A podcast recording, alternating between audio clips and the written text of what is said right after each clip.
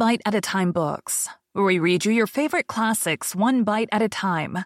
My name is Brie Carlisle, and I love to read, and wanted to share my passion with listeners like you. If you want to know what's coming next and vote on upcoming books, sign up for our newsletter at biteatatimebooks.com. You'll also find our new t-shirts in the shop, including podcast shirts and quote shirts from your favorite classic novels.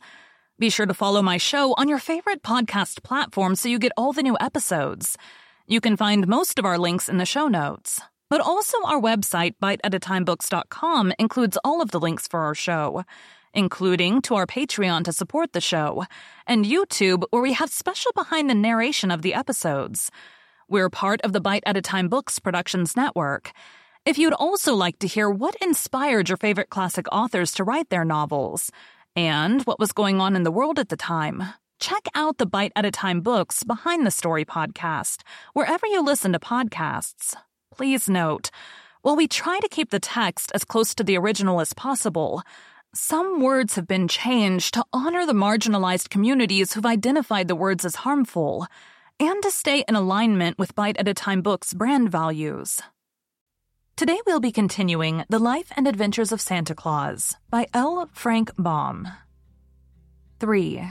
How the Ryls Colored the Toys. A hush lay on the Laughing Valley now. Snow covered it like a white spread, and pillows of downy flakes drifted before the dwelling, where Claus sat feeding the blaze of the fire.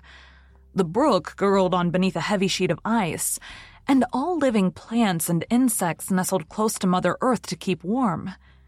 The face of the moon was hid by dark clouds, and the wind, delighting in the wintry sport, pushed and whirled the snowflakes in so many directions that they could get no chance to fall to the ground. Claus heard the wind whistling and shrieking in its play, and thanked the good Knooks again for his comfortable shelter.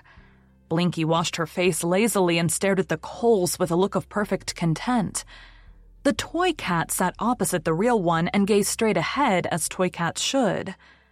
Suddenly, Claus heard a noise that sounded different from the noise of the wind. It was more like a wail of suffering and despair. He stood up and listened, but the wind, growing boisterous, shook the door and rattled the windows to distract his attention. He waited until the wind was tired and then still listening, he heard once more the shrill cry of distress. Quickly, he drew on his coat, pulled his cap over his eyes, and opened the door. The wind dashed in and scattered the embers over the hearth, at the same time blowing Blinky's fur so furiously that she crept under the table to escape. Then the door was closed and Claus was outside, peering anxiously into the darkness. The wind laughed and scolded and tried to push him over, but he stood firm. The helpless flakes stumbled against his eyes and dimmed his sight, but he rubbed them away and looked again. Snow was everywhere, white and glittering. It covered the earth and filled the air. The cry was not repeated. Claus turned to go back into the house, but the wind caught him unawares, and he stumbled and fell across a snowdrift. His hand plunged into the drift and touched something that was not snow. This he seized and, pulling it gently toward him, found it to be a child. The next moment, he had lifted it in his arms and carried it into the house. The wind followed him through the door, but Claus shut it out quickly. He laid the rescued child on the hearth, and brushing away the snow, he discovered it to be Weekum, a little boy who lived in a house beyond the valley. Claus wrapped a warm blanket around the little one and rubbed the frost from its limbs. Before long, the child opened his eyes and, seeing where he was, smiled happily. Then Claus warmed milk and fed it to the boy slowly, while the cat looked on with sober curiosity. Finally, the little one curled up in his friend's arms and sighed and fell asleep. And Claus, filled with gladness that he had found the wanderer, held him closely while he slumbered. The wind, finding no more mischief to do, climbed the hill and swept on toward the north. This gave the weary snowflakes time to settle down to earth, and the valley became still again. The boy, having slept well in the arms of his friend, opened his eyes and sat up. Then, as a child will, he looked around the room and saw all that it contained. Your cat is a nice cat, Claus, he said at last. Let me hold it. But Puss objected and ran away. The other cat won't run, Claus, continued the boy. Let me hold that one. Claus placed the toy in his arms, and the boy held it lovingly and kissed the tip of its wooden ear. How did you get lost in the storm, Weekum? asked Claus. I started to walk to my auntie's house and lost my way, answered Weekum. Were you frightened? It was cold, said Weekum, and the snow got in my eyes so I could not see. Then I kept on till I fell in the snow without knowing where I was, and the wind blew the flakes over me and covered me up. Claus gently stroked his head, and the boy looked up at him and smiled. I'm all right now, said Weekum. Yes, replied Claus happily. Now I will put you in my warm bed, and you must sleep until morning, when I will carry you back to your mother. May the cat sleep with me? asked the boy. Yes, if you wish it to, answered Claus. It's a nice cat, Weekum said, smiling, as Claus tucked the blankets around him and presently the little one fell asleep with the wooden toy in his arms. When morning came, the sun claimed the Laughing Valley and flooded it with his rays. So Claus prepared to take the lost child back to its mother. May I keep the cat, Claus? Asked Weekum. It's nicer than real cats. It don't run away or scratch or bite. May I keep it? Yes, indeed, answered Claus, pleased that the toy he had made could give pleasure to the child. So he wrapped the boy and the wooden cat in a warm cloak, perching the bundle upon his own broad shoulders, and then he tramped through the snow and the drifts of the valley and across the plain beyond to the poor cottage where Weekum's mother lived. See, Mama? Cried the boy as soon as they entered. I've got a cat. The good woman wept tears of joy over the rescue of her darling, and thanked Claus many times for his kind act so he carried a warm and happy heart back to his home in the valley. That night he said to Puss, I believe the children who love the wooden cats almost as well as the real ones, and they can't hurt them by pulling their tails and ears. I'll make another. So this was the beginning of his great work. The next cat was better made than the first. While Claus sat whittling it out and the yellow Ryl came in to make him a visit, and so pleased was he with the man's skill that he ran away and brought several of his fellows. There sat the red Ryl, the black Ryl, the green Ryl, the blue Ryl, and the yellow Ryl in a circle on the floor, while Claus whittled and whistled and the wooden cat grew into shape. If it could be made the same color as the real cat, no one would know the difference, said the yellow Ryl thoughtfully. The little ones maybe would not know the difference, replied Claus, pleased with the idea. I'll bring you some of the red that I color my roses and tulips with, cried the red Ryl, and then you can make the cat's lips and tongue red. I will bring some of the green that I color my grasses and leaves with, said the green Ryl, and then you can color the cat's eyes green. They will need a bit of yellow also, remarked the yellow Ryl. I must fetch some of the yellow that I used to color my buttercups and goldenrods with. The real cat is black, said the black Ryl. I will bring some of the black that I used to color the eyes of my pansies with, and then you can paint your wooden cat black.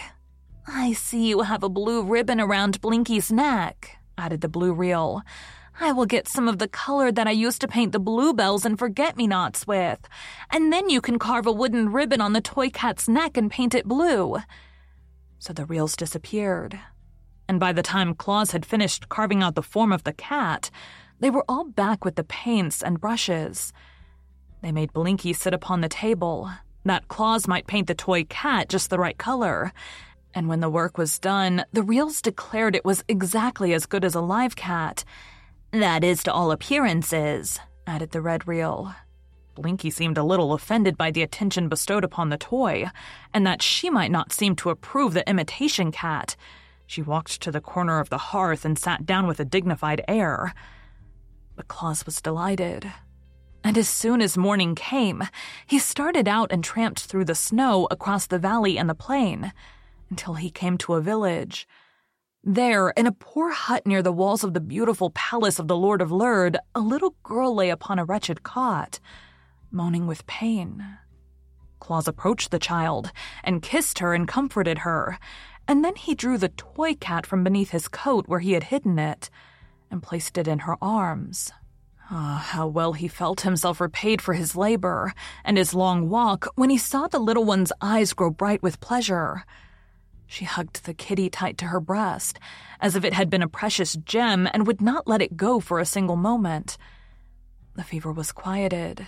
The pain grew less, and she fell into a sweet and refreshing sleep. Claus laughed and whistled and sang all the way home. Never had he been so happy as on that day. When he entered his house, he found Shiegra, the lioness awaiting him. Since his babyhood, Shiegra had loved Claus, and while he dwelt in the forest, she had often come to visit him at Necile's bower. After Claus had gone to live in the Laughing Valley, Shiegra became lonely and ill at ease, and now she had braved the snowdrifts, which all lions abhor to see him once more. Shiegra was getting old, and her teeth were beginning to fall out, while the hairs that tipped her ears and tail had changed from tawny yellow to white. Claus found her lying on his hearth, and he put his arms around the neck of the lioness and hugged her lovingly. The cat had retired into a far corner. She did not care to associate with Shiegra. Claus told his old friend about the cats he had made, and how much pleasure they had given Weekum and the sick girl. Shiegra did not know much about children.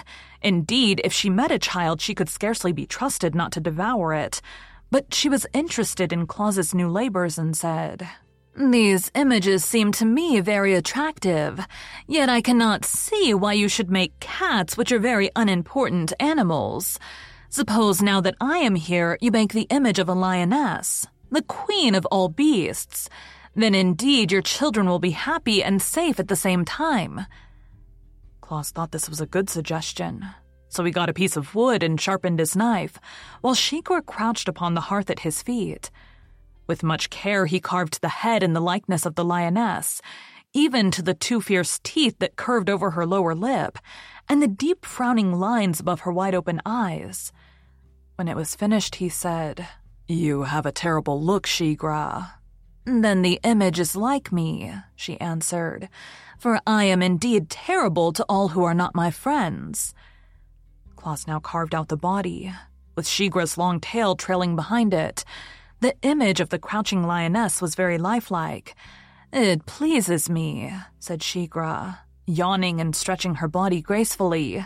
Now I will watch while you paint. He brought the paints the Ryls had given him from the cupboard and colored the image to resemble the real Shiegra. The lioness placed her big padded paws upon the edge of the table and raised herself while she carefully examined the toy that was her likeness. You are indeed skillful, she said proudly. The children will like that better than cats, I'm sure. Then, snarling at Blinky, who arched her back in terror and whined fearfully, she walked away toward her forest home with stately strides. Thank you for joining Bite at a Time Books today, while we read a bite of one of your favorite classics. Again, my name is Bree Carlisle, and I hope you come back tomorrow for the next bite of the life and adventures of Santa Claus. Don't forget to sign up for our newsletter at biteatatimebooks.com and check out the shop you can check out the show notes or our website, biteatatimebooks.com, for the rest of the links for our show. We'd love to hear from you on social media as well.